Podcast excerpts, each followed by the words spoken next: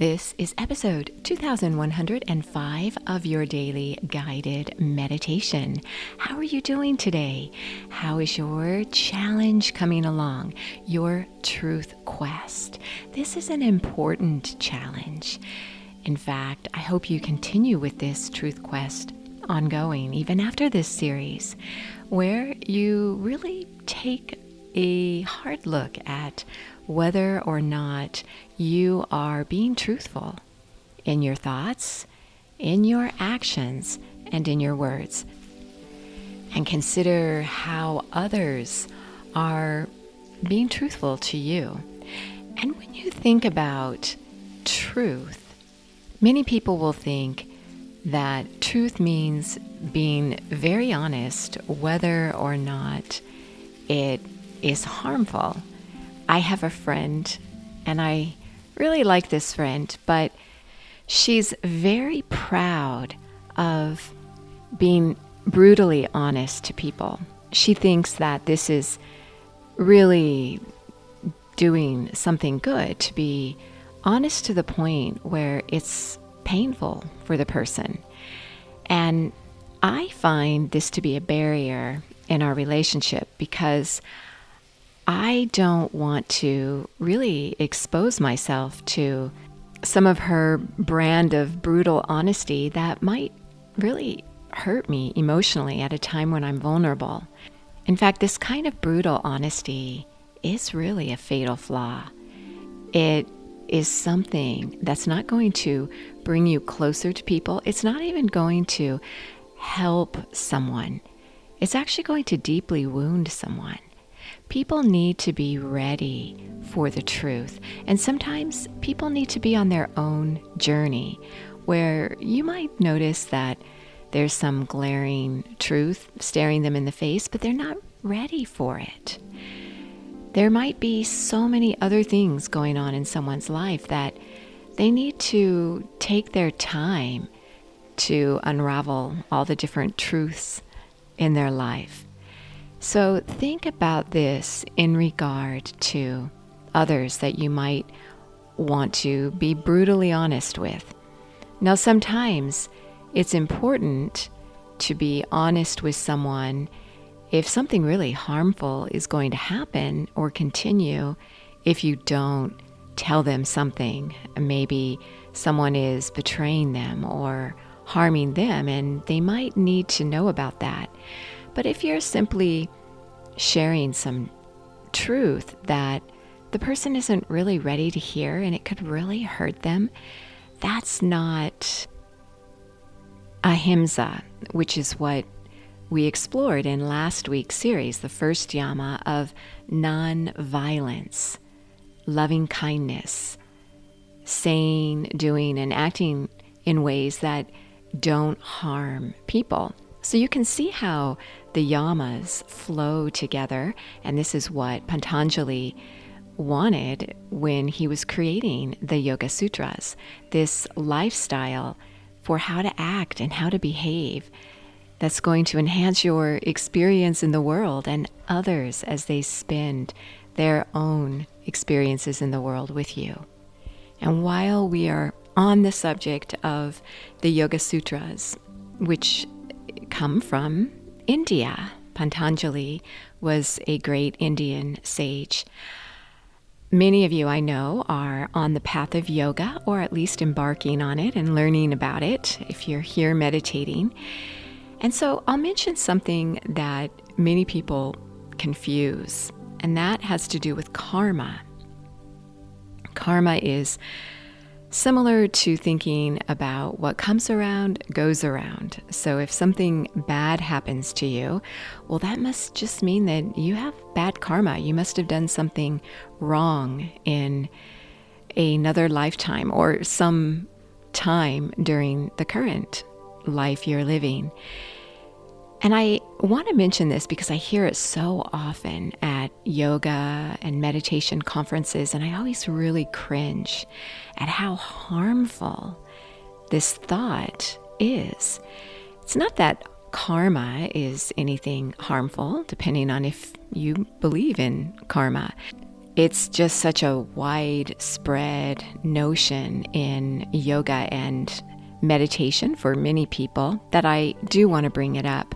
And I'll share with you an example from another friend who was really excited. She's really exploring yoga and meditation and getting into all the philosophies. And she told me when I got into a car accident a few years ago, I was stopped at a stoplight and someone rammed into me at full speed. And it was a pretty bad accident, and I, I was injured. And she calls me up and she said, Well, that's just karma. You deserved it. And I've heard this so often that I want to mention it to you. When somebody is injured or something harmful happens, who's to say that it was really all that bad? I became so much more deeply involved in my yoga ritual because that I found was the way that I was able to relieve my back pain. And not only that, but it allowed me to explore so many other aspects of my life that in the end, I am not happy for the accident, but the lessons that I learned were amazing. So, who's to say that something is really good or bad? I know there's a popular story that goes along with karma, and that is also a story that's popular even in the Bible, I believe. It's where someone's son breaks a leg, and the village people say, Oh, you just have such bad luck. And the farmer, in this case, says, Well, maybe. And then there's a big war, and there's a draft where all the young men in the village are drafted to go to war and many of them are killed. And the farmer whose son had a broken leg wasn't drafted. And so people were saying, Oh, you're just so blessed. You're so fortunate.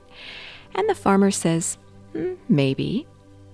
And then there's a long string of successive events that happen that people in the village think, Oh, that was terrible. And the farmer continues to say, Well, maybe and then some good things happen, and everyone says, Oh, you're so lucky, you're so fortunate.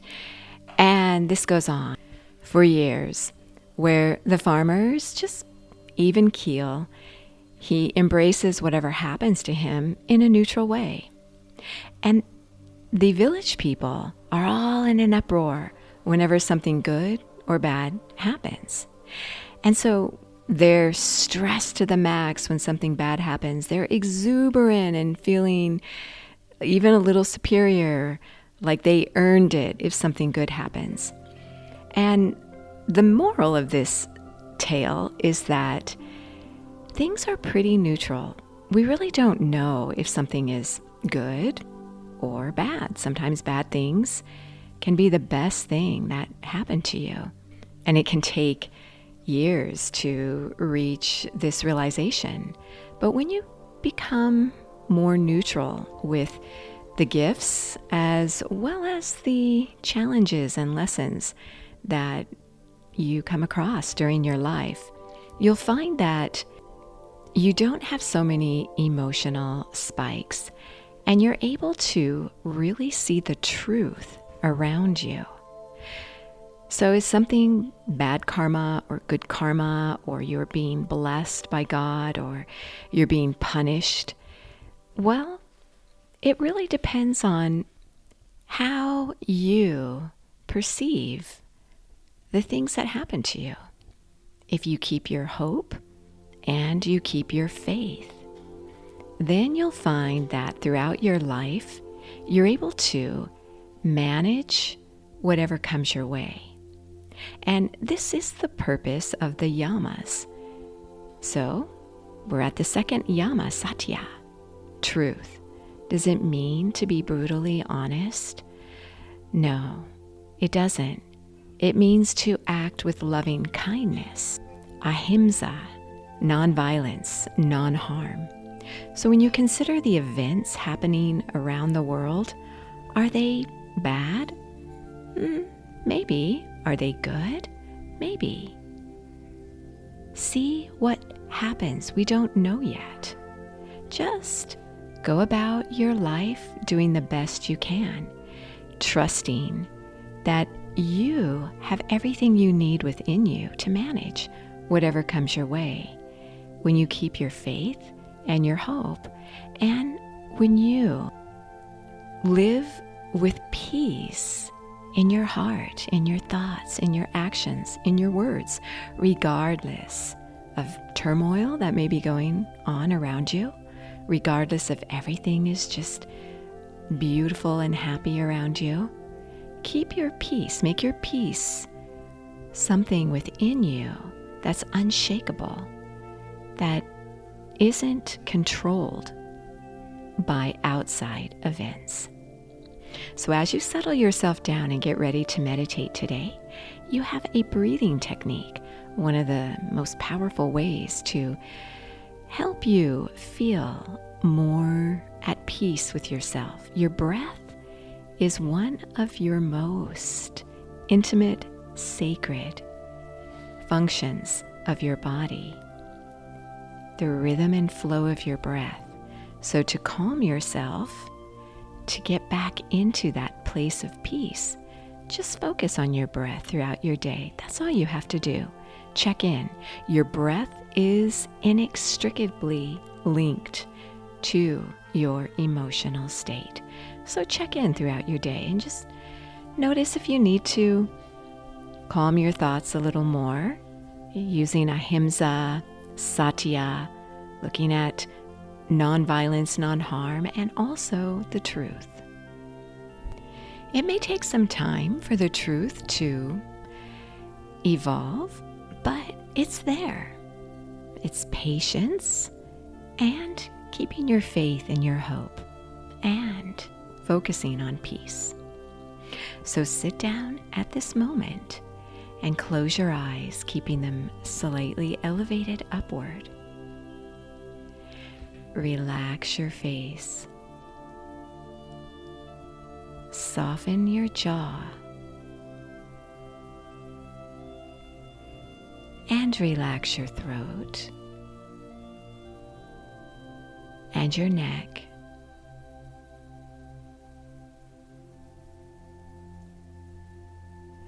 Relax your shoulders.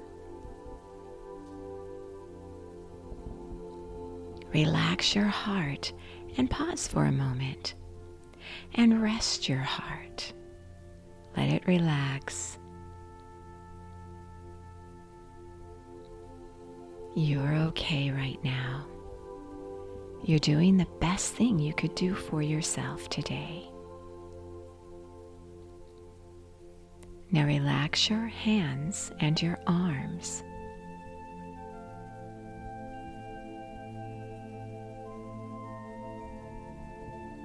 Relax your stomach, allowing it to soften and hang outward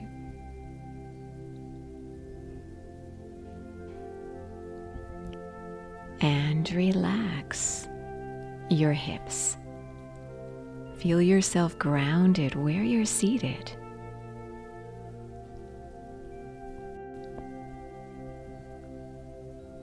Relax your thighs and your knees.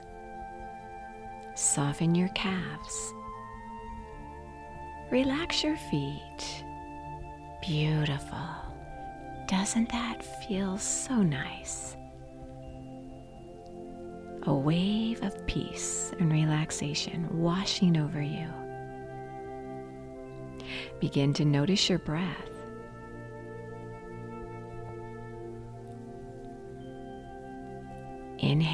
And exhale through your nose.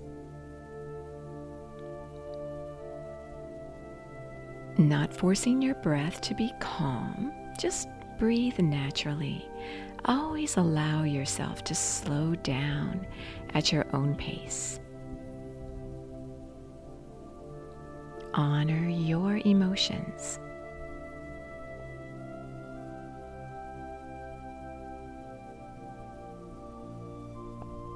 Now, with your next inhale, as you inhale, calm your thoughts consciously. Calm your thoughts. Notice the thoughts you're thinking and just let them be. Allow them to calm down.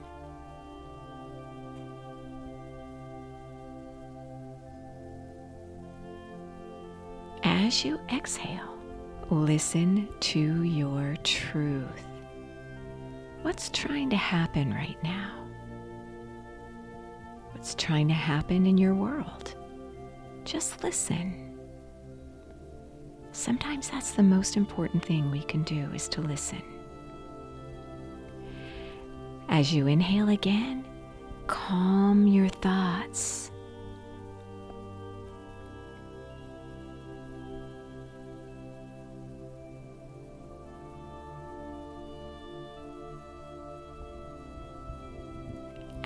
As you exhale, listen to your truth.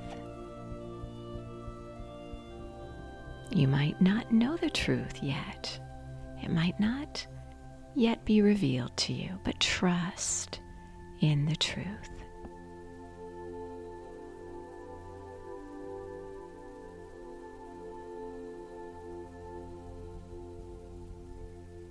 Inhale and calm your thoughts.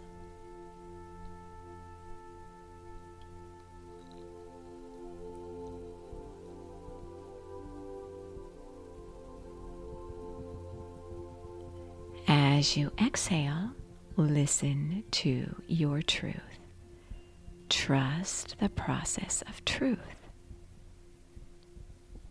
The truth is, it's not created, it's simply there, it's eternal.